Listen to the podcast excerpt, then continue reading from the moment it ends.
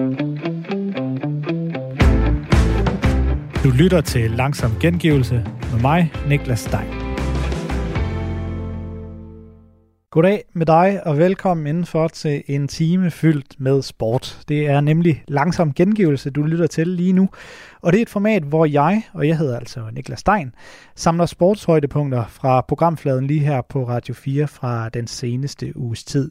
Og nu er jeg så klar til at trykke start på den første lydbid, og den kommer fra programmet SportsZonen.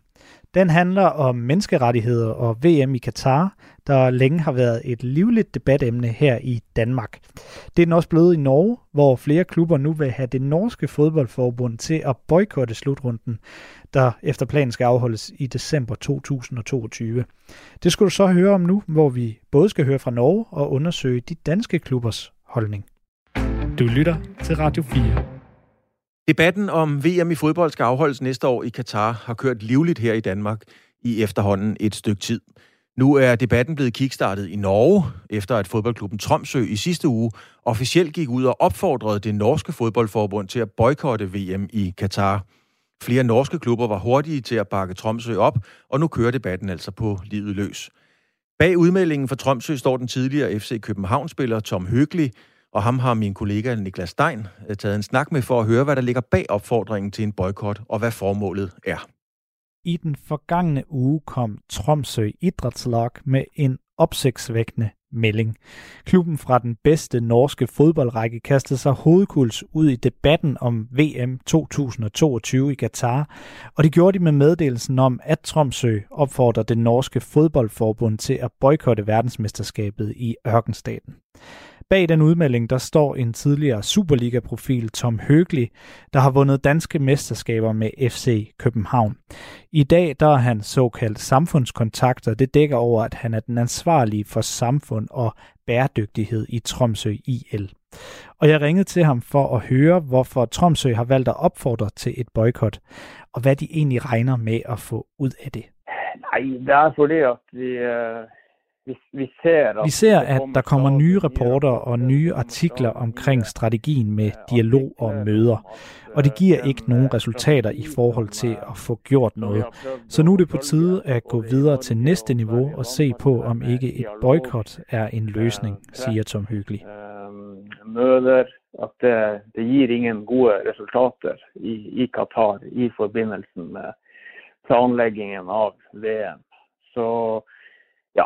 Så vi tænker, at nu, nu er det på tide at gå til næste niveau, og for os så, så ser vi ingen anden løsning end en boykot nu.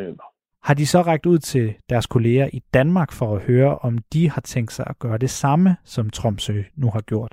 Nej, det, det har vi ikke gjort, og... og Og nej, det har Tromsø ikke, men Tom Høgly tror, at det er en god idé med et fælles skandinavisk samarbejde. Tromsø har valgt at tage et standpunkt på vegne af sig selv og klubben. De er godt nok en lille klub langt op i Norge, men klubben ser det alligevel som vigtigt at tage standpunkter i sager som den her, siger Tom Høgly. Langt nord i Norge, så, så, men det er uansett vigtigt for os, Som, som er en del av den professionelle fotbollen og, og således den ja, internasjonale fotballbusinessen. Og, og, og ta noen standpunkt i, i meget viktige sager. Så, men det, jeg tror det er en god idé at, at flere klubber taler sammen og, og, og går sammen om det.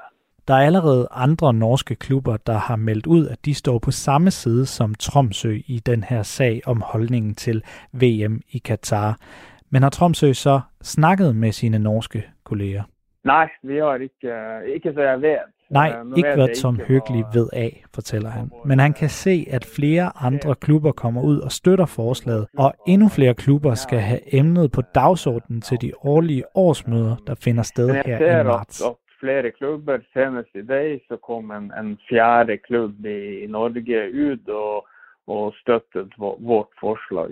Så, og, og, og mange klubber skal ha det her, den her sag på, på agendaen på deres kommende årsmøde, som, som er nu i mars. Så, så, men ellers har jeg ikke fått fortalt med, med andre klubber. Og hvad er så realistisk? Hvad regner Tromsø egentlig med at få ud af den her opfordring henvendt til det norske fodboldforbund om at boykotte fodbold-V M i Katar? Det er svært at sige, hvad som er realistisk. Ja, det, det er svært at sige, hvad der er realistisk, lyder det fra Tom Høgly. Skal det ende med et boykot, skal både det norske, svenske og danske fodboldforbund formentlig gå ind for det. Tom Høgly tror, at det bliver svært, hvis ønsket om boykottet det forbliver hos bare nogle enkelte klubber i Norge. Alt skal starte et sted, og man kan se, at engagementet rundt omkring er stort. Tromsø har fået beskeder fra ikke bare Danmark og Norge, men også fra Belgien og England. Der sidder fodboldfans derude, der er meget engageret i det her spørgsmål, så det er en vigtig sag, konstaterer Tom Høgly. Det er jo, vi har jo fået meldinger og beskeder både fra Norge, fra Danmark, fra ja, Belgien, fra England. Altså det, det er specielt fodboldfans derude, som er meget engageret i, i det her spørgsmål. Så det, det er en vigtig sag nu for For fotbollen, for international fodbold, så er det her en, en meget vigtig, vigtig sak. Og så er der det norske fodboldforbund, som er dem Tromsø henvender sig til med den her opfordring om et boykot. Har Tromsø og N F F, som fodboldforbundet forkortes til, så egentlig været i dialog? Uh, nej, vi har ikke hørt fra dem. Nej, men fodboldforbundet uh, men har... N F F har udtalt sig til medierne på efterkant, fortæller Tom Høgly. Det han har læst er, at de står det samme sted som før, og det handler om at lægge et politisk pres. Han tror ikke, fodboldforbundet har skiftet mening allerede. Det er dialog og, og politisk pres. Så, så end så længe, så tror jeg ikke, at de har skiftet nogen, nogen mening på det. Men der gik ikke mere end nogle timer efter Tromsø havde meldt sin opfordring om et boykot af V M ud, så kom andre norske klubber med på vognen, nemlig Strømgodset, Viking, Odd og Brann. De stillede sig op i køen og var med til at opfordre norsk fodbold til en boykot, og desuden har Rosenborg og Stabæk emnet på agendaen på deres årsmøder her i marts. Hvad så med Danmark? Ja, debatten har jo også kørt længe her, men der er ikke rigtig nogen danske klubber, der har været ude og melde drastisk ud om V M i Katar, som det nu sker i Norge. Og derfor har vi lige hurtigt forsøgt at lave en rundspørg til klubberne for at få deres mening. Og lad mig sige med det samme, der ligger ikke lige en dansk Tromsø-case og venter. Det lykkedes også at få svar fra ti af tolv danske Superliga-klubber, og her kommer de korte svar. F C Nordsjælland har en holdning til afholdelse af V M i Katar, men den vil de foreløbig ikke dele offentligt. Klubben fortæller, at de gerne vil drøfte det med D B U, hvis D B U i øvrigt ønsker at høre deres holdning. F C København har ikke nogen officiel holdning til V M i Katar. Det har F C Midtjylland heller ikke, men de vil melde ud, hvis det i øvrigt ændrer sig. Sønderjyske har ikke på nuværende tidspunkt haft det på dagsordenen og drøftet deres holdning om V M i Katar. Vejle Boldklub og O B har ikke nogen kommentarer. A G F meddeler, at de ikke ønsker at deltage i vores rundspørger. Og Brøndby og Lyngby Boldklub har ikke svaret på vores henvendelser. Og så er der jo altså O B, A C Horsens og Randers, der alle tre heller ikke vil gå ind i dialogen eller debatten, men alle tre henviser til Divisionsforeningen. Så derfor har vi selvfølgelig spurgt Divisionsforeningen om et interview omkring holdningen til V M i Katar. Divisionsforeningens direktør, det er Claus Thomsen, har svaret kort følgende i en mail. Som Divisionsforening forholder vi os til de turneringer, som er vores, tre F Superliga, første og anden division, så vi har ikke kommentarer til emnet. Og slutligt understreger Divisionsforeningen, at de ikke vil involvere sig i, hvad klubberne i øvrigt svarer på henvendelser om V M. Og så går der jo politik i den, og det er der, vi skal hen nu. Lad mig lige riste op. Altså V M i Katar skal, V M i fodbold skal spilles i Katar. Om det er forsvarligt i forhold til krænkelser af menneskerettigheder, har været diskuteret lige siden Katar blev udnævnt som værtsland. Sagen drejer sig om de arbejdere, der bygger de store stadions blandt andet. Det er der, der skal spilles fodbold. Senest har The Guardian skrevet i en artikel, at seks tusind fem hundrede arbejdere er døde under stadionbyggeriet. Og som vi hører, så opfordrer norske klubber nu deres forbund til en boykot herhjemme. Er der ingen, der rigtig vil udtale sig om det, og Divisionsforeningen vil altså heller ikke. Dansk Boldspilunion, D B U, henviser til, at det er en regeringsbeslutning, om Danmark skal være med til V M i fodbold. Men når man ringer til regeringen om det her, så tager de ikke telefonen. Carsten Hønge, du er udenrigsordfører i S F. Jeg må indrømme, at her på redaktionen, mig selv inklusiv, er vi forvirret. Hvem er det reelt, der kan boykotte V M i fodbold? Er det D B U, eller er det en regeringsbeslutning? Jamen, det er jo et rigtig godt spørgsmål, fordi det ligger jo præcis et sted imellem os. Altså, jeg synes jo, det ville da være helt uholdbart, hvis, øh, hvis et folketingsflertal beslutter noget, uden at have en dialog med, øh, med klubberne, eller med landsholdet, og med alle de mennesker, der er omkring hele, hele fodboldverdenen. Så derfor vil jeg så sige, at det vil under alle omstændigheder være D B U, der vil kunne beslutte det. Det er jo, det er jo deres turnering. Altså. Men pointen i det hele, det er jo bare, at da jeg havde kulturministeren i samråd om det her, så kommer hun med den der sædvanlige udtalelse om, at vi skal ikke blande sport og politik. Og det ved enhver, at det er jo en fuldstændig forældet holdning, fordi sport og politik bliver jo blandet. Altså hele V M i Katar og jo de andre sportsarrangementer, som de lægger an til, det er jo ment som én ting, nemlig en del af diktaturstaten Katars spinmaskine, propagandamaskine. Så lad os nu erkende, at, at det hænger sammen. Hønge, nu kan... bare sige, ja. Mm. Hvad siger du, Klaus? Ja, men nu, nu siger du selv, at det er en diktaturstat, og, og, og det er dit eget ord. Og Guardian siger, seks tusind fem hundrede mennesker er døde under stadionbyggeriet. Carsten Hønge, mener du personligt, at Danmark skal til Katar og spille V M-fodbold, hvis vi i øvrigt kvalificeres? Altså, altså som det ligger lige nu, så, så, så, så læner jeg mig op af, hvad Amnesty International øh, og, øh, og de internationale fagforbund siger. Og de anbefaler, at man tager derned, og at man så til gengæld benytter anledning, både her undervejs, men også dernede, til at lægge pres på styret, til at anerkende øh, nogle af de øh, grupper, som, altså de arbejder, som, som har mistet livet, altså vise respekt for det. Altså, så, så indtil de der sådan, kerne øh, de spillere, som altså, Amnesty og fagforbundet, de ikke siger, at vi skal boykotte, så synes jeg faktisk, at man skal gå videre altså af den vej. Og man kan jo også se, at det har jo virket. Jeg synes, det er et flot initiativ, der er kommet fra Norge i overhovedet at diskutere det. Og jeg fornemmer da også klart en bevægelse i Danmark fra noget, der for et år siden ville være altså, temmelig utænkeligt, at nogen ville anbefale en boykot til, at der er sådan en grødere bevægelse i, også i fanklubberne, og jeg, kan, jeg følger også med i, hvad der bliver diskuteret. Så jeg fornemmer, at der er, der er en holdningsskifte. Så derfor synes jeg, at vi skal... Vi, vi har forskellige muligheder, ikke? Altså, hvis det ender med, at fagforbundet og Amnesty og et udbredt opfattelse i spillerforeningerne rundt omkring, ikke kun i Danmark, men jo der i Europa, altså, så kan vi nå frem til en fælles holdning om, at det her det er boykot. Jeg synes, det vil være et blindgyde, hvis Hvis Danmark alene går ud og siger, så boykotter vi, hvis der er andre muligheder.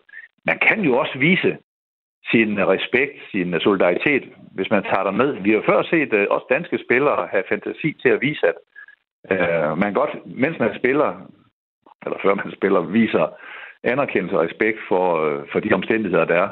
Det kunne være i forhold til Black Lives Matter, man har gjort det tidligere i forhold til L G B T-bevægelsen.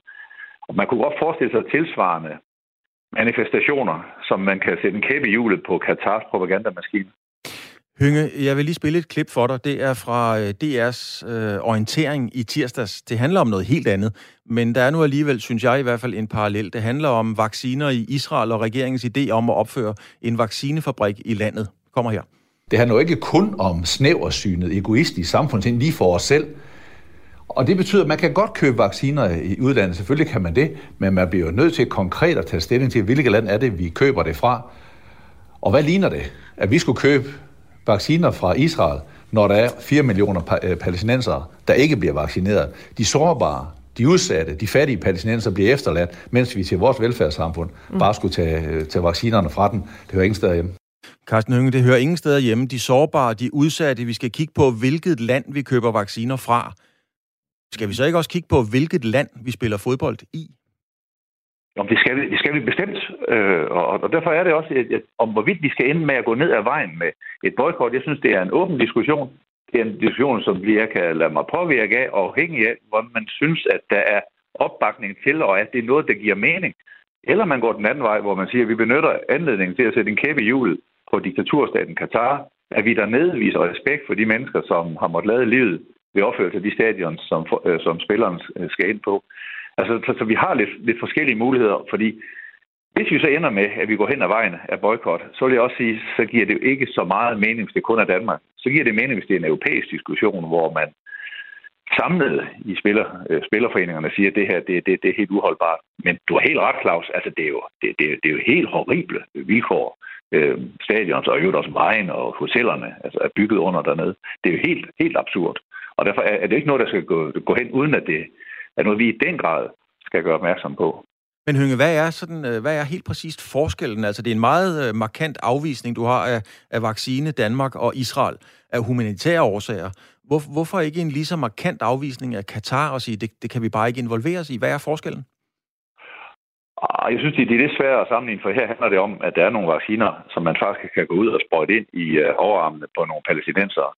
Og, hvis, og det lader man så være med. Og hvis man, man vil til at sælge det til, til velstående land så, som Danmark, hvor jeg simpelthen synes, her foregår der et, et direkte en, en, en apartheid-lignende behandling af, af de mennesker, som, som bor i landsbyer, lige ved siden af nogle israelske bosættelser, hvor man faktisk bliver vaccineret. Det synes jeg, det, det er jo helt... Og så der er der mulighed for at påvirke noget præcis nu. Øhm, Katar, kan man sige, det handler det om, hvordan kan vi bedst muligt lægge mest muligt pres på diktaturstaten. Og i det omfang, vi så kommer derned, hvordan kan vi så bedst muligt effektivt vise omverdenen og Katars indbyggere, hvad vi synes om dem, og hvordan kan vi bedst muligt vise respekt for de migrantarbejdere, der er kommet til skade eller måtte lade livet under opførelsen af, af, af stadions. Hønge, den første september sidste år, der havde du et indlæg i Fyns Stiftstidende, og det sluttede du af sådan her, jeg citerer lige. Ellers må konsekvensen være, at Danmark stiller sig i spidsen for en international boykot af V M. Vi skal ikke være emirens nyttige idioter. Sådan skrev ja. du, Hønge. Hvad får dig til mm. at tro, at tingene ændrer sig? Nu er der ovenikøbet kommet en artikel, der fortæller seks tusind fem hundrede døde siden da. Jamen, jeg vil også sige, at jeg er altså, bestemt påvirkelig over for, over for gode argumenter, og det påvirker det også mig. Jeg kan høre, at uh, der er bevægelse i Norge. Jeg kan høre, at uh, i hvert fald uh, Nordsjælland, som du læste op, sagde, at de i hvert fald var interesseret i at indgå i en dialog. Jeg ved så ikke, hvor meget der ligger bag. Men altså, vi bliver nødt til at have noget, noget hvad skal man sige, en baggrund for at gøre noget, som, som der er forståelse for, og som der er opbakning til.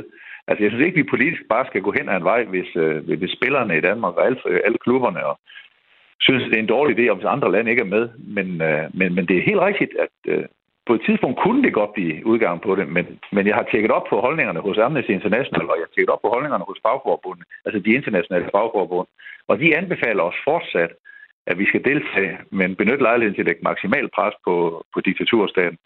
Og indtil de sådan skifter, så tænker jeg, så, så må vi fortsætte ned ad den, men åben for, for den her diskussion, som, som nu også er startet i Norge. Og lige til sidst, Hønge, du nævnte selv, du havde kaldt kulturminister Joy Mogensen i samråd i, i januar, og din sluttende bemærkning ved det samråd, den lød sådan her. Altså ministeren har jo nogle gange undervejs i samrådet henvist til, at der er nogle ting, der ligger under udenrigsministeren. Og derfor vil jeg allerede nu annoncere, at så vil jeg få udenrigsministeren i et samråd med nogle af de samme temaer, for hvis kulturministeren mener, at der er så vigtige områder, som ikke ligger under kulturministeren, men tværtimod udenrigsministeren, så kan jeg have med at sige, at jeg får indkaldt udenrigsministeren til så også kan gøre rede for nogle af de her ting. Og Carsten Hønge, hvad kom der så ud af det samråd? Ja, det er vi ikke holdt endnu. Lige præcis. Øh, så det er ikke det. det. Men sådan er det jo herinde på Christiansborg. Ting tager tid, øh, og udenrigsministeren har travlt, og det er noget med at få det til at passe ind i forhold. Og så har vi også coronatid, og der har været mange ting.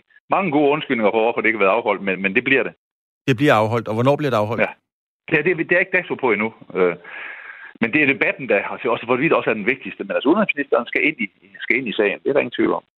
Tak skal du have, Carsten Hønge, fordi du havde tid og mulighed for at være med her til formiddag. Du har et stramt program, så jeg vil slippe dig. Tak for det. Ja, velbekomme. Det er godt. Hej. Hej. Radio fire taler med Danmark.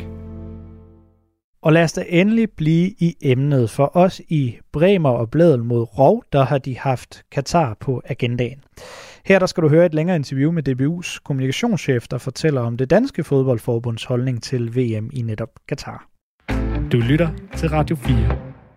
Mere end seks tusind fem hundrede migrantarbejdere er døde under byggeriet og klargøringen af V M i Katar i tyve toogtyve. Det er meldingen i en undersøgelse af, øh, i avisen The Guardian, øh, som de har lavet på baggrund af tal fra regeringskilder i Indien, Pakistan, Nepal, Bangladesh og Sri Lanka.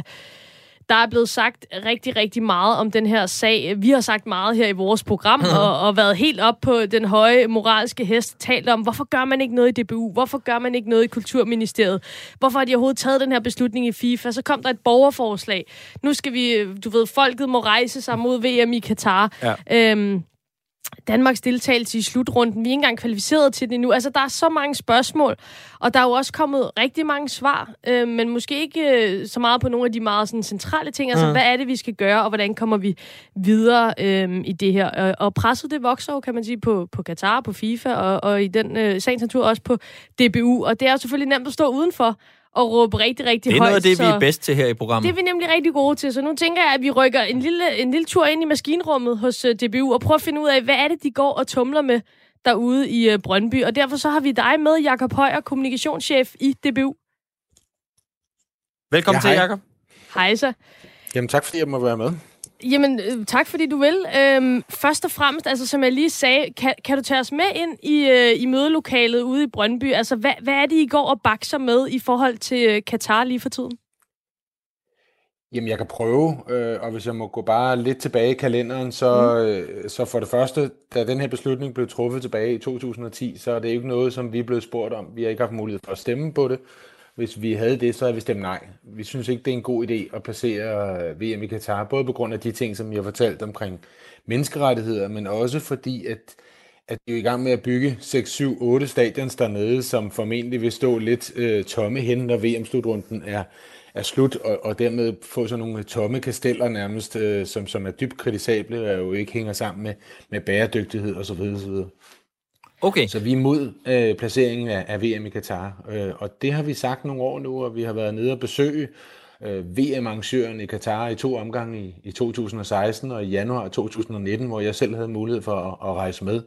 Og vi har så haft det her samarbejde med Amnesty, der har prøvet at hjælpe os med at blive kloge på, hvordan kan vi, hvordan kan vi sørge for at beskytte de migrantarbejdere, der, der er dernede, men også at påvirke beslutningerne i, øh, i Katar, så de får sikret, hvad kan man sige, nogle, nogle meget banale rettigheder for migrantarbejderne, nogle menneskerettigheder, nogle arbejdsrettigheder, som vi kan komme lidt tilbage til. Så vi har brugt rigtig meget tid på det. Vores formand Jesper Møller går til en masse møder, både i UEFA og FIFA, og vi har haft dialog med vores nordiske kolleger, og vi har senest haft det, vi kalder en høring, Hvor vi, hvor vi havde inviteret Amnesty, vi havde en par repræsentanter fra FIFA inde og fortælle om, hvad, hvad, hvad de gør. Så vi, der, det, er, det er noget, der optager os rigtig meget, specielt når man tænker på, at der stadigvæk er, hvad er det, der er halvandet år til, at, ja. at herrelandsholdet syv ni tretten skal, skal til V M dernede. Ja. Og, og Jacob, øhm, jeg kunne godt tænke mig at prøve at høre dig, det her med, altså, som det jo meget hurtigt kommer til at handle om. Og det er jo selvfølgelig også måske nogle gange lidt at, at glemme nogle af detaljerne og perspektiverne, men det er jo trods alt der, hvor vi alle sammen ligesom kan se, at det er muligt at, at trække,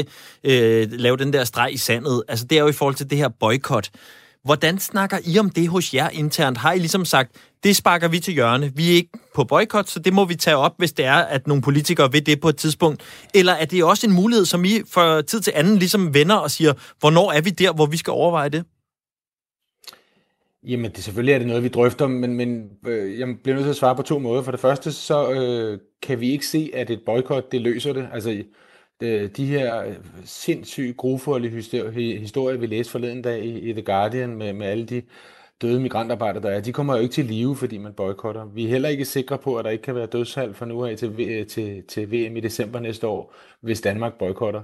Jeg tror ikke, det vil ændre det store, at Danmark boykotter. Så det er lidt at løbe væk, bare fordi at vi ikke kan lide det, der foregår dernede. Det vi får at vide, tværtimod, fra Amnesty, fra... fra I L O, det, som er en international arbejdsorganisation, men også fra de migrantarbejdere, vi mødtes med dernede.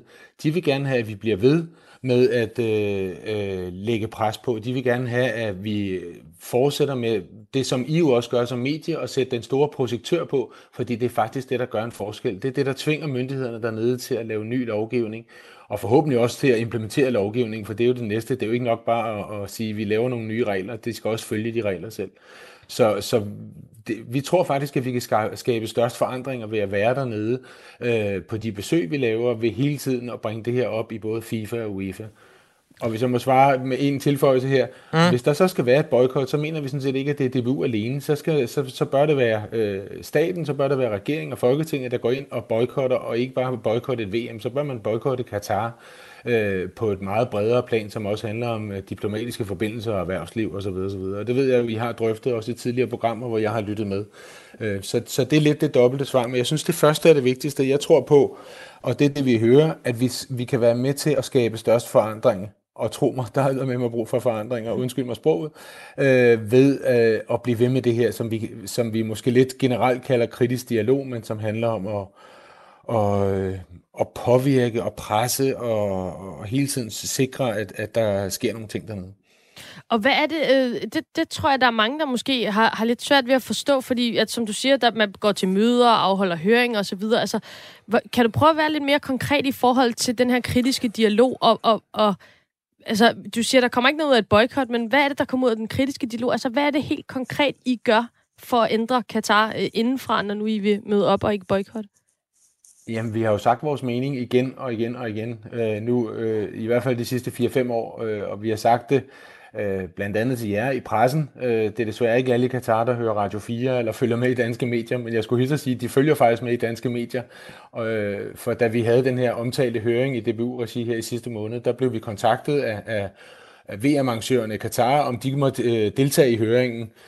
Og så sagde vi, at det var sådan set en intern høring, men så var der en dialog mellem vores formand og deres, deres præsident, eller hvad det nu måtte hedde i deres regi, altså ikke Katar-præsidenten, men V M-organisationens præsident, hvor vores formand også gentog, at vi er imod de, de forhold, der er for migrantarbejderne. Vi mener ikke, at de bliver behandlet ordentligt, og vi mener, at der er en række udfordringer. Så det fik han gentaget på, på et telefonmøde der, ligeså vel som vi har sagt det til de besøg, vi har været dernede. Og så har vi så også forsøgt, og det er jo den måde, man øh, påvirker beslutninger på, så har vi øh, taget det op både med vores nordiske kolleger, som vi jo heldigvis deler holdninger og værdier med, det er den lette del af det, men når øh, man så træder ind i det europæiske fodboldfællesskab UEFA, eller det globale fodboldfællesskab i, øh, øh, i FIFA, der er der mange forskellige holdninger til det her. Der er nogen, der synes, det er ikke så vigtigt, og der er også nogen, der er uenige i, at Katar har store problemer. Men det er jo der, hvor vi begynder, og vi bliver ved med at sige det samme.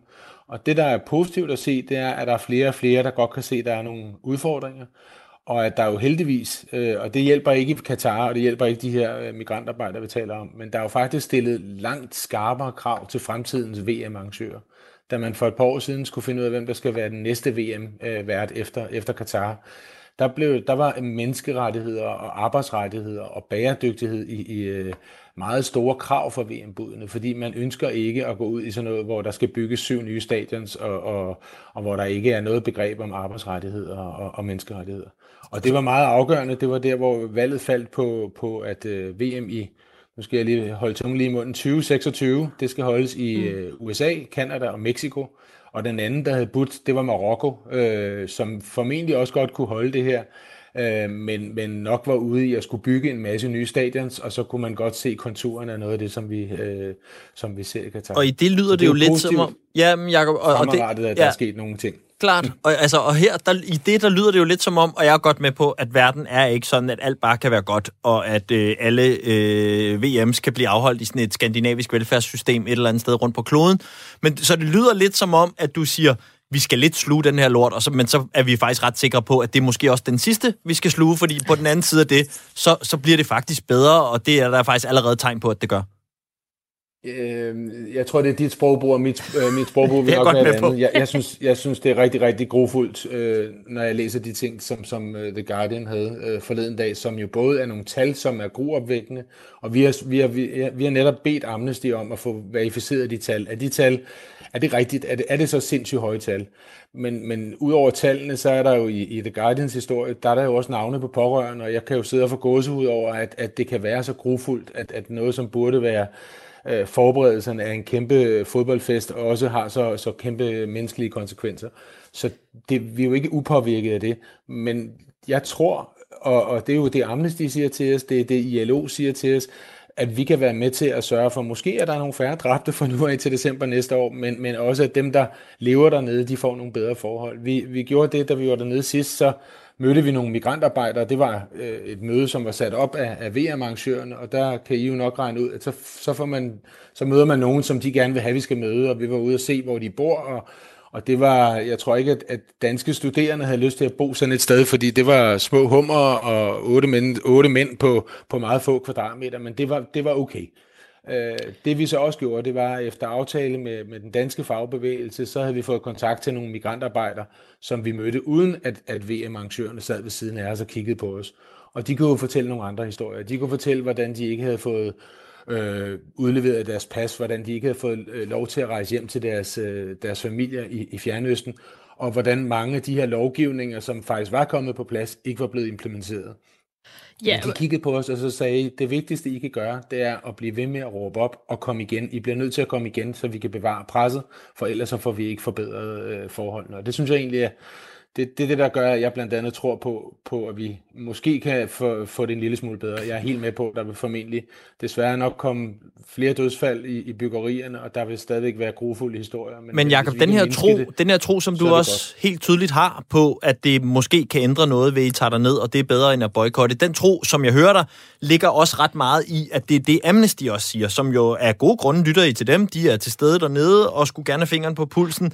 Med de seneste tal, at de jo øh, også åbnede, om ikke andet i hvert fald, en mulighed for, øh, at det kan godt være, at det ender så galt, at vi må, øh, altså, at vi må støtte et boykot i stedet for. Trine Christensen fra Amnesty International Danmark, hun sagde på bagkant af den her nye rapport øh, her på Radio fire, at øh, tallene fra rapporten skubber i retning af et boykot.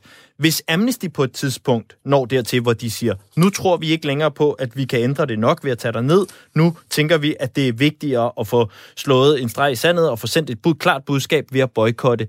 Følger I så også Amnesty der, eller følger I dem kun, når de ikke anbefaler boykot?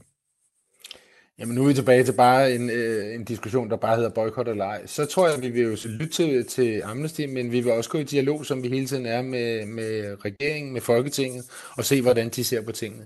Vi har meldt ud, øh, og det står vi ved, at en beslutning om et boykot, det er... Øh, Og det kan man jo så sige, om man vil, men det bør simpelthen være centralt. Det bør ikke være en fodboldorganisation som D B U eller en håndboldorganisation som D H F, der træffer den. Så må Folketinget gå ind og tage det ansvar, og så må de også boykotte på andre måder, så det ikke kun er en sportsgren, der ligesom skal, skal sørge men, for de her ting. Men, men altså, der er to ting i det her. Altså, for det første så siger, siger Folketinget, så det kunne vi høre i, i, i høring samråd med, med Joy Mogensen, at de mener, at det er op til D B U, og, og samtidig så ser vi altså i andre lande, der kan fodbolden godt gå forrest.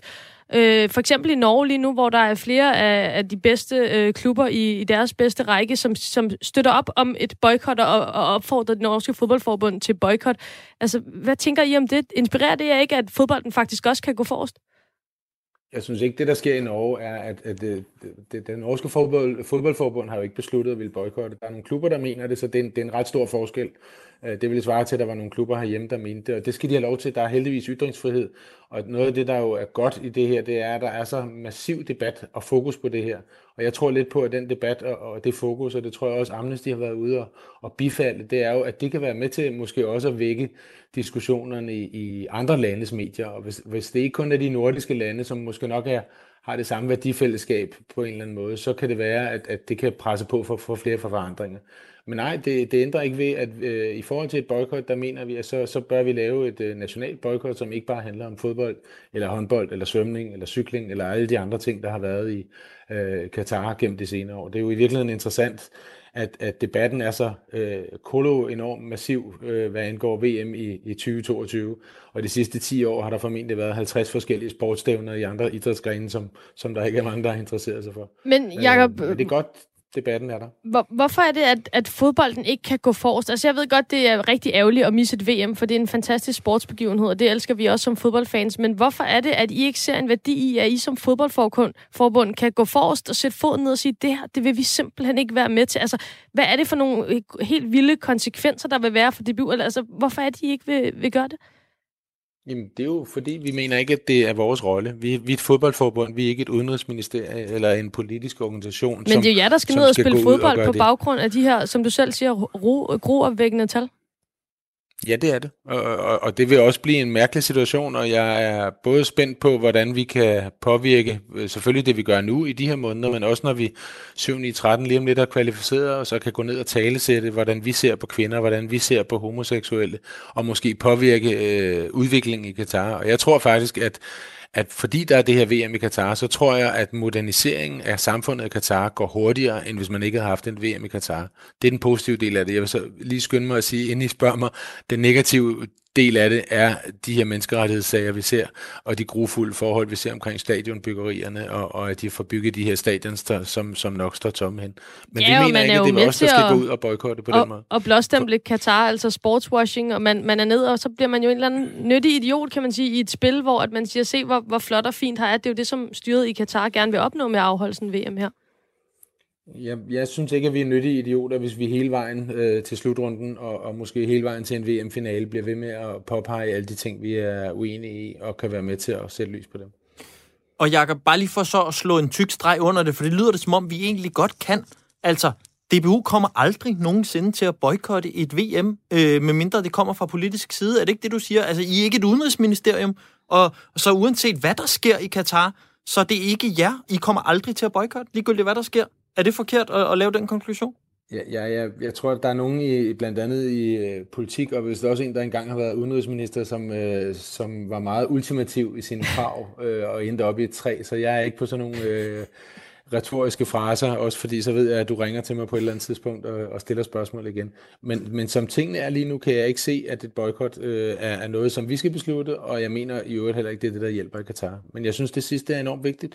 Det er, at det vi hører fra, fra Amnesty, det vi hører fra migrantarbejderne og andre, det er, forandringerne dernede kommer meget hurtigere, hvis vi bliver ved med at presse, hvis vi bliver ved med det her, som vi kalder kritisk dialog, som jeg er med på, lyder meget ukonkret og meget fluffy, men, men der, det hjælper faktisk. Der er, jo, der er jo flere, der er ude og anerkende, fordi der har været de her ting fra nordiske lande og flere andre europæiske lande, så er der nogle ting, der har gået hurtigere i, i forandringsprocesserne i Katar. Jeg skulle hilse at sige, at der er rigtig, rigtig langt igen, øh, men der er dog nogle skridt i den rigtige retning.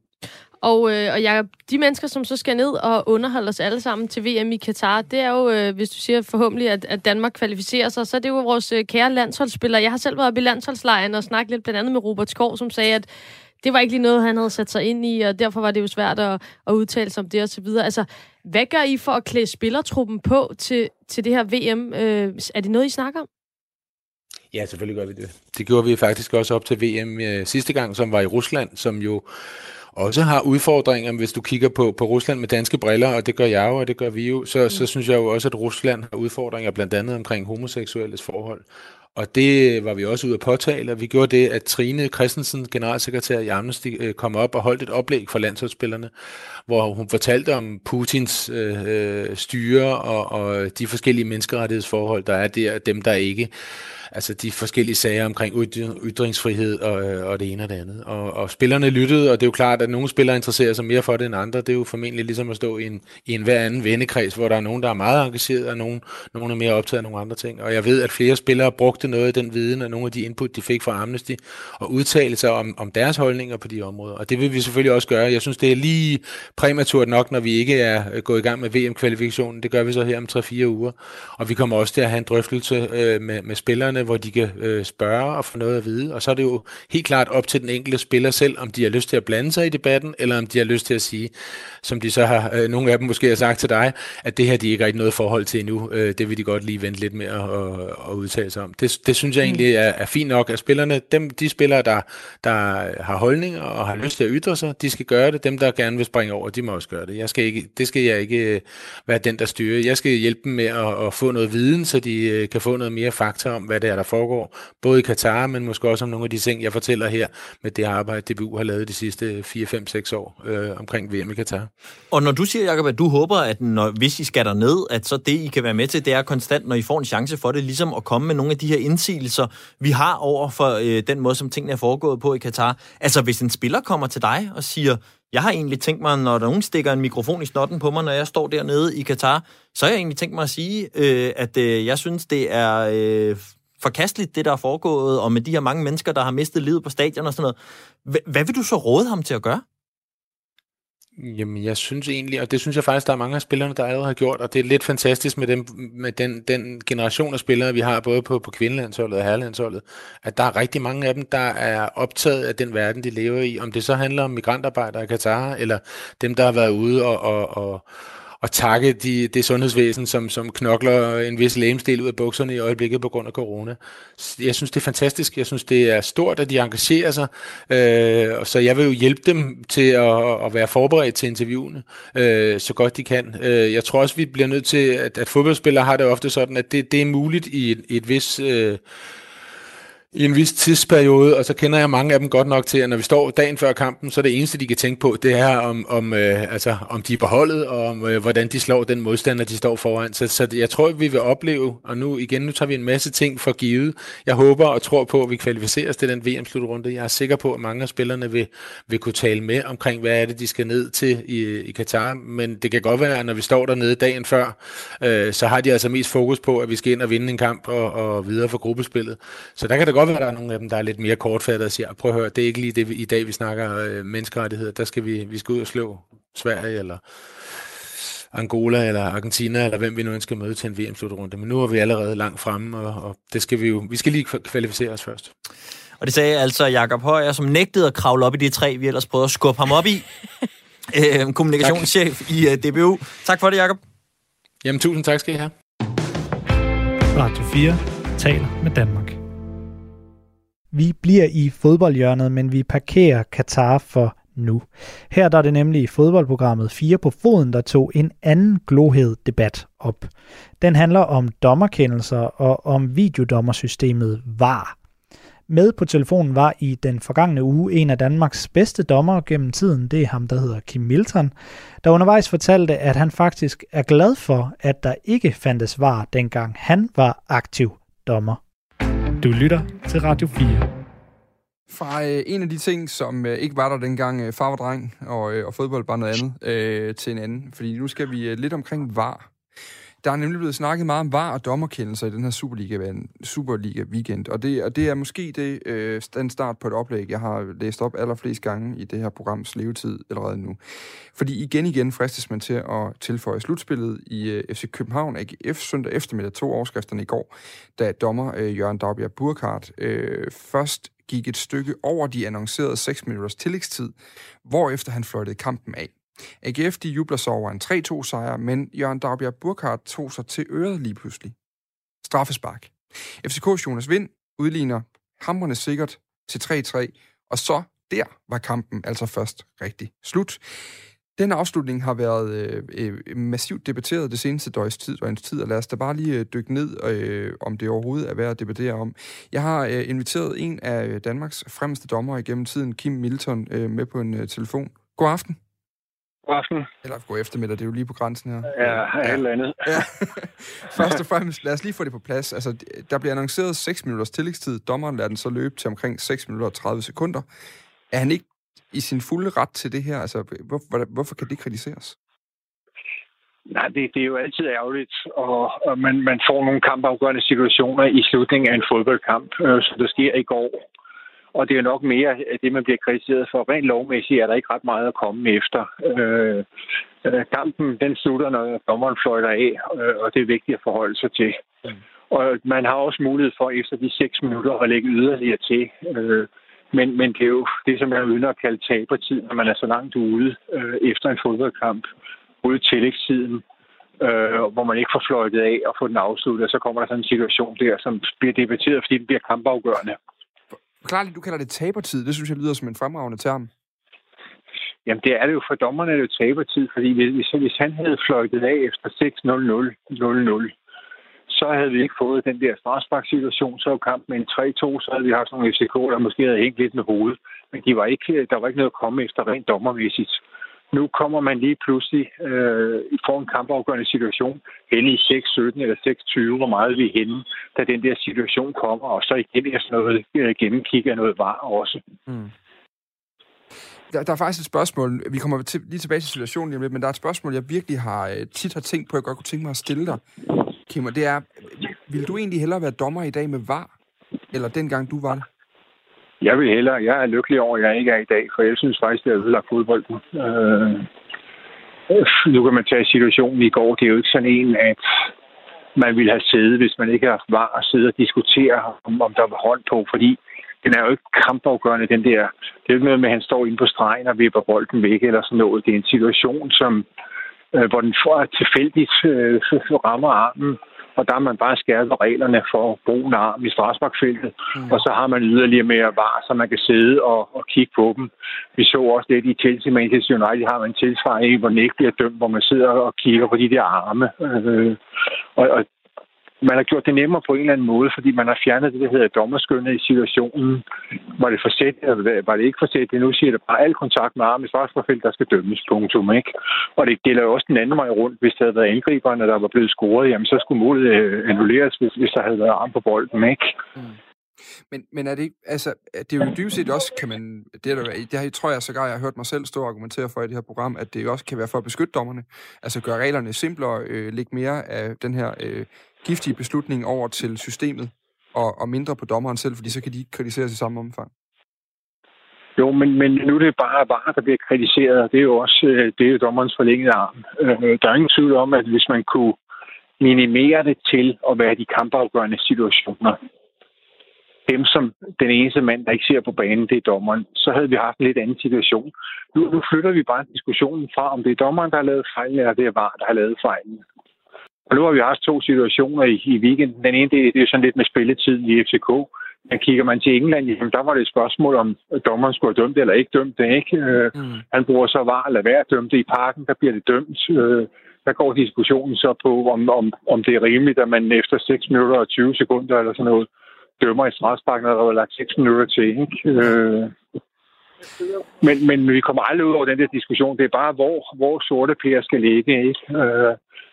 Den der tro på, at nu indfører man varer, så får man fred og ro, den, den er bare væk, fordi sådan kommer det ikke til at foregå. Jeg kunne godt tænke mig lige at, at runde den af den her med, med tillægstiden, fordi øh, nu, nu er vi inde på det. Altså, han ligger jo seks minutter til, og allerede der, der var der kritik fra A G F. Hvordan der nogensinde ja. bliver sagt seks minutter til. Så ender det så i seks minutter og et par tyve sekunder, mener jeg, det er til sidst. seks minutter niogtyve. Hvis, hvis du lige skal give din øh, ekspertvurdering, Kim Milton Nielsen, og det er jo selvfølgelig øh, måske også øh, svært, når man ikke har set kampen igennem mange gange, og har stået selv i situationen og ja. sådan ting. Men, men hvor, hvor kan han finde de der seks minutter henne? Altså sagt på sådan en måde, hvor finder man som dommer seks minutter henne, når der skal ikke så meget til? Ja, typisk det, man kigger på, det er udskiftninger. Øh, jeg har sådan en tomfingerregel, at hver udskiftning er cirka tredive sekunder. Øh, Så kan der selvfølgelig være, være situationer, hvor man skifter to ud samtidig, hvor det ikke nød, hvor det så måske kun er enogtredive. Men tager man seks udskiftninger, så er det sådan noget, så siger man tre minutter måske ikke. Så er det et tidsudtræk, man også kan tage, ikke? Og hvis man så i, i nu om dagen har var gennemgang, så tæller det selvfølgelig også med. Øh, men seks minutter i en fodboldkamp, hvor der ikke er sket øh, ret meget, og nu har jeg ikke set, øh, når jeg har set kampen i går og sidde og kigge, om det er rimeligt eller urimeligt med seks minutter. Men med en tomfingerregel, sådan under normale omstændigheder, der, der snakker man om tre, måske fire minutter, ikke? Så der skal noget ekstraordinært til? Seks minutter er meget. Ja. Der skal rigtig meget tidsudtræk, eller rigtig meget nølen omkring udskiftninger, for at man ligesom kommer op på seks minutter. Jeg er så heldig i dagens program, Kim Milton Nielsen, at jeg har Katrine Lundager, øh, skribent, fodboldskribent, med som medvært, og jeg tror lige, hun har et spørgsmål eller to, faktisk. Hun er velkommen. Tusind tak. Altså det er altså så ikke helt varerelateret. Det er noget, jeg faktisk altid har gerne vil spørge øh, Kip øh, om. Og det er det der med, jeg tror, hvis jeg skulle forestille mig verdens værste job, jeg kunne have, så skulle det sådan cirka være at være sådan en top fodbolddommer. Fordi jeg virkelig ville blive så ked af det, når folk de ligesom råbte sådan nogle forfærdelige ting efter mig, som fodboldfans jo gør af dommere. Så jeg vil bare spørge Kim, hvordan, hvordan øh, jeg har altid tænkt, det kræver en helt særlig personlighed for at være fodbolddommer i forhold til det. Hvordan, øh, hvad kræver det? Hvordan ryster man det af sig, når man tager hjem, at folk har kaldt en for røvhul, og det der var langt værre? Ja, men, men det er jo det, det der er vigtigt, når man, når man øh, går fra banen. Det er, at man ved, at man har gjort sit bedste, og man har været ærlig over for sine omgivelser, og man ikke har stødt nogen. Bevidst i hvert fald. Og så er det også en erkendelse af, at så længe der er mennesker involveret, så bliver der begået fejl. Hvis man går ind på en fodboldbane med en naiv tro på, at man skal gøre det fejlfrit, så vil man få en fiasko, fordi det kan ikke lade sig gøre for nogle mennesker. Topdommeren, det er bare den, der laver færrest fejl øh, i situationen. Øh, så er det, man bliver topdommer, ikke? Og så er det selvfølgelig, skal man ikke bære af, og man er også nødt til at kunne være savlen ren, når det er, at man, man går fra banen der. Ikke? At, at det hjælper ikke noget, man tænker på, øh, eller tager tingene personligt, ikke? Fordi de er jo glemt, de er jo glemt øh, i det øjeblik, man, man går fra banen, ikke? Eller i hvert fald fireogtyve timer efter, ikke? Men så er tingene glemt, ikke? Og det er jo, det er jo foregået nu. Øh, og det viser også bare den passion, vi har for sporten, og det er dommeren bare en del af. Mm.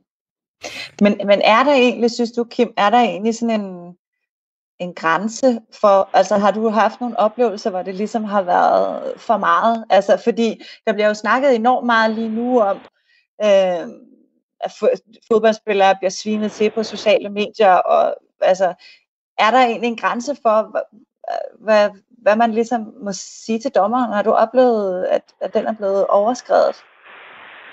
Min personlige grænse, hvis vi kigger inden for banen, så ligger min personlige grænse der, hvor man sætter min ærlighed over styr, eller mm. sætter tvivl ved min ærlighed, ikke? Fordi Hvis en spiller synes, at han gjorde noget forkert, det, det, det er hans mening, og det er en ærlig sag. Men der, hvor han begynder at sige, for eksempel, du snyder os, det er hver gang vi har dig, så bliver vi snydt. Så begynder man at pille ved min ærlighed, og det, det må man ikke gøre. Men man må godt sige, jeg er fandme ikke enig med dig i det straffespark eller hvad. Og så kan man så sige, hvis vi flytter det uden for kridtstregerne, ikke, så må man sige, jo, men øh, jeg plejer sådan med et smil på læben og sige, folk, der betaler penge for at gå ind og se fodbold, de må godt råbe. Dem, der ikke må råbe efter dommeren, det er dem, der har gået. Det er gratisterne, ikke? Og det er bare med et smil på læben. Fordi at, at det er jo passionerede mennesker, øh, der kommer ind. Og så kan man sige, at sociale medier har jo ødelagt rigtig, rigtig meget, ikke? Fordi der kan man jo sende en, en masse budskab på ingen tid øh, ud, ikke? Øh, da det var værst sådan, øh, omkring Beckham, der var det jo sådan noget med post stadigvæk, øh, og folk lå og sendte breve, ikke? Tænk, I lå og gad at skrive brevene, kom frimærk på at gå i postkassen med mig, ikke engang videre, om jeg fik den. I dag, der kan man trykke på send, og så kan man være ude til flere tusind mennesker i løbet af få sekunder, ikke? Ja. Så, så det er helt klart det, og det er nemt, og det er uforpligtende, ikke? Øh, hvor man kan sige det andet om, det er jo bare nå-agtigt, ikke? Ja. Der har jo faktisk været nogle episoder også med dommer, og faktisk også herhjemme de sidste uger. Altså, først så var det Sandy Putros, der havde en øh, ganske forfærdelig aften, øh, hvor han dømte Sønderjyske F C K ind i parken, øh, og, og efterfølgende altså, altså Jørgen Burkart har også, i den grad også fået på puklen og øh, ovenpå i går.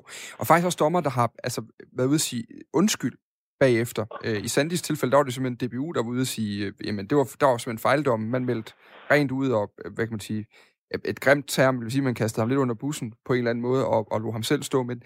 Hvad, hvad tænker du, når du ser de her sager i dag, og hvordan dommerne er eksponeret i dag, Kim? Beskytter man dem nok? Ja. Kan vi beskytte dem bedre? Ja. Nej, men, men det, vi, vi skal også passe på, det, det der altid har været kritikken af dommerne, og det har jeg været helt enig i, den kritik, det er, man skal også passe på, at man ikke overbeskytter dem, at, mm. at vi bliver sådan en øh, loge, der ikke vil erkende fejl, fordi der er jo ikke noget bedre end folk, der erkender fejl. Fordi du kan ikke tage diskussionen. Øh, nu mens jeg var på T V tre øh, i en, en periode og kommenterede dommer der, ikke? Der er jo noget værre for studiet, end når dommeren gik ud bagefter kampen og sagde, jo, jeg tog fejl i den der situation. Så står man og siger, vi kan jo ikke diskutere det, for han siger, at han har taget fejl. Og, og det viser også, at der er et menneske bag det, når man går ud og siger, jo, jeg tog fejl. Nu kan man så sige, at Sande Brutter siger, at der var det D B U, der gjorde det. Men selvfølgelig skal man beskytte sine dommer, men man skal ikke overbeskytte dem således, så man... man forsøger at bortforklare de fejl, der er. Man, man, man skal forsøge at ligesom sige, jamen vores arbejdsvilkår, det er, at der bliver lavet fejl. Selvfølgelig skal vi helst have så få fejl som muligt, for ellers så går det galt, ikke? Mm. Øh, men man skal ikke gå ud og bare sige, dommer er fejlfri, for det, det er naivt, og det er forkert.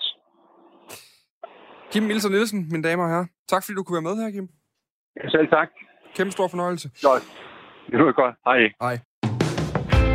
Radio fire taler med Danmark. Og vi slutter dagens langsomme gengivelse med noget andet end fodbold. Det skal i stedet handle om håndbold i Claus Elgaards portrætprogram Fremkaldt. Den seneste gæst, det var Aalborg håndbolddirektør Jan Larsen, der har trukket overskrifter med noget af et transfer-scoop. Aalborg henter nemlig ingen ringere end Mikkel Hansen til klubben. Det brugte Claus Elgaard som anledning til at få manden bag håndboldflagskibet i Aalborg en time i den varme stol. Og det skal du høre et uddrag fra her. Du lytter til Radio fire. Jan Larsen, du er jo nordjyde, så jeg har øvet mig i nogle nordjyske gloser og vendinger, og øh, I må have mig undskyldt derude, hvis, øh, hvis jeg ikke udtaler dem helt, som de skal udtales i virkeligheden. Men, men lad mig prøve med en af dem allerførst, Jan. Jeg spørger dig direkte, er du blevet helt tovlig øh, at tro på Mikkel Hansen og få ham hjem? Er det coronakulderen, der har ramt jer, eller hvordan kom det her til at stå? Ja, men øh, det er da et rigtig godt nordisk udtryk, du lige brugte, og det kan vi godt lide. Øh, så ja, lidt tovlig, det, er, det er, har vi nok været, da vi fik tanken, men øh, helt coronakulder er det trods alt ikke. Øh, vi er selvfølgelig stolte og glade over, at det lykkedes at få en kapacitet som Mikkel til, til Aalborg håndbold, øh, så det er ikke så ringen da. Er det øh, der, vi, vi, vi kommer til at snakke rigtig meget om, øh, om, om Mikkel Hansen, men vi skal lige have historien på plads. Altså, er det i virkeligheden øh, Henrik Mølgaard? Altså en anden af topspilleren deroppe, som starter ideen inde i dit hoved efter et, et interview? Ja, men altså, Mølgaard, han siger jo rigtig mange ting, og gør rigtig mange gode ting for klubben. Så, så jeg ved da også, at han har snakket med Mikkel et par gange omkring det. Selvfølgelig har han det, fordi de er rigtig gode venner, og det har jeg heller ikke kunne putte ud med den del. Men det er nu ikke kun, Mikkel er jo ikke kun kommet, fordi han er gode venner med Henrik Mølgaard. Men øh, fordi at det, det, det kræver selvfølgelig lidt mere end bare at være gode venner med nogen og få øh, en af verdens bedste håndboldspillere til klubben. Så øh, han har sådan øh, en, en andel i det, det tror jeg godt, man kan sige, men øh, ikke det hele. Da du sagde det her til medarbejderne, fordi det har selvfølgelig været en, en, en top secret i, i lang tid, mens forhandlingerne har stået på, går jeg ud fra i hvert fald. Et andet udtryk deropfra, det kunne være oksatme, eller hvad, hvad sagde dine medarbejdere? Altså, der var der et par stykker af dem, da, da jeg sagde til dem, at de lige skulle sætte sig ned til at have en... en, en nu, nu er jeg nødt til at fortælle dem, for der er ikke så langt til, at vi breaker en stor nyhed. Og der, det blev de selvfølgelig lidt nysgerrige på, men da jeg sagde, at vi har skrevet en, en treårig kontrakt med Mikkel Hansen, så var der faktisk nogle af dem, der, som selv sagde, der sagde, hvad fanden siger du? Øh, og øh, nej, det passer ikke. Hvad, hvad er det? Og så kiggede de på mig, de godt se på mig, jo, det ser godt nok ud, som han mener det. Og så var det bare, wow, det er vanvittigt, det her. Så det var faktisk også en fantastisk øh, dag at fortælle dem det, og, og så førte de til dem, at de bliver skudt, hvis de fortalte det til nogen andre, end, end, end bare holde det for dem selv. Det tror jeg også, de har svært ved. Øh, så, men det var, det var fedt at se deres ansigtsudtryk. Når man laver sådan en handel, så er det jo vigtigt, at der bliver stillet krav begge veje. Og, og Jan, lige om lidt, så skal vi til at snakke om dig og hvad du er for en. Men lad os lige få Mikkel Hansen på plads. Altså Mikkel Hansen, stadigvæk en af verdens aller, allerbedste håndboldspillere. Øh, og også til den tid, når han kommer. Hvad for nogle krav stillede Mikkel Hansen rent faktisk til dig? Og ikke bare dem, du stillede til ham, men hvad stillede han af krav til dig?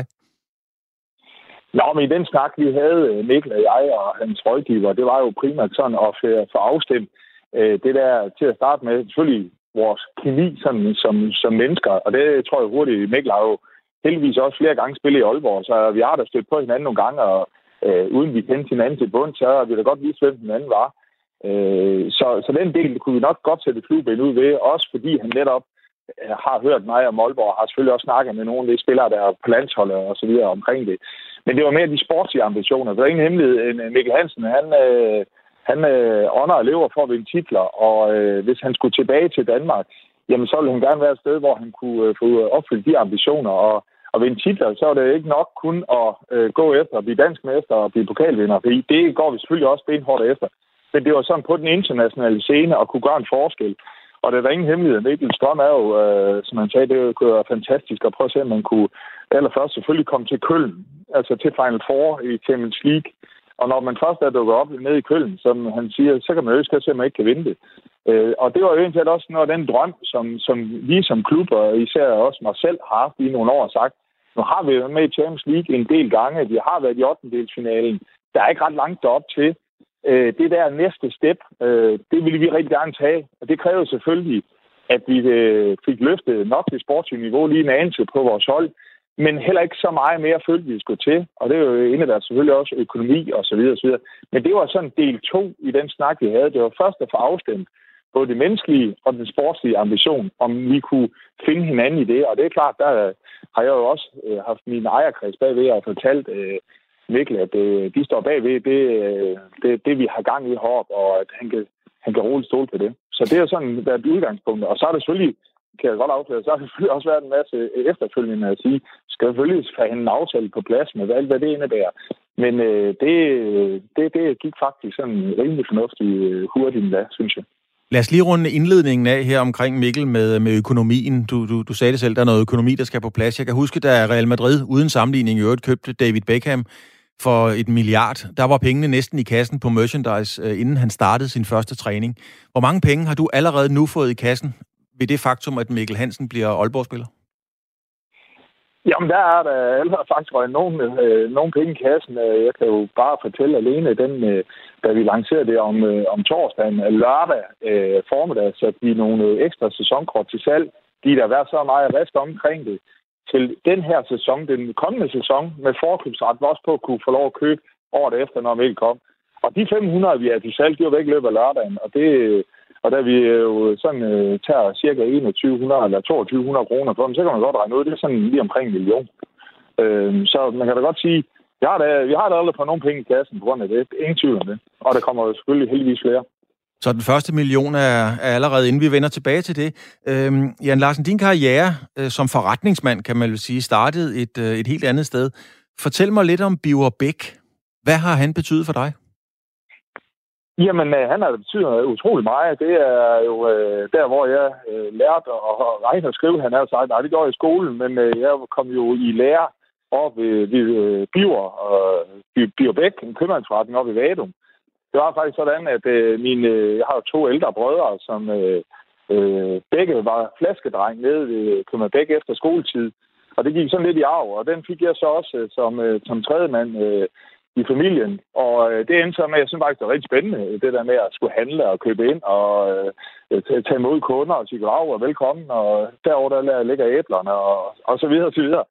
Øh, og det gjorde, at øh, jeg kom i lære dernede og blev udlært og øh, var dernede nogle år, som øh, det, man kalder i den gang, kaldte første mand. Og der lærte man sgu meget dengang, øh, og jeg var virkelig taknemmelig for den tid. Øh, det er ved at være mange år siden, men øh, det, var, det, var, det var der, hvor jeg ligesom startede min... Øh, hvad skal man sige, min karriere som, som sælger øh, inden for den branche. Radio fire taler med Danmark.